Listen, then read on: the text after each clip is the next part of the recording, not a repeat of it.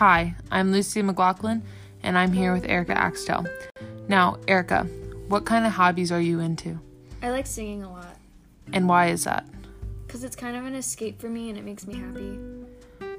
Would you like to share what you s- escape from when you sing? I mean, just kind of daily stress and it makes me feel calm and happy. Um, would you say you are good at singing? I don't like to say that, but I don't think I'm bad.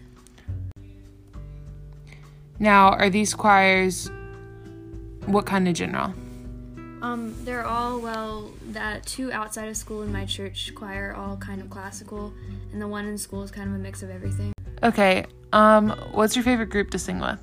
That's hard because I like things about all of them, but I guess probably I guess my school chorus because I'm with my friends and we sing a lot of fun stuff.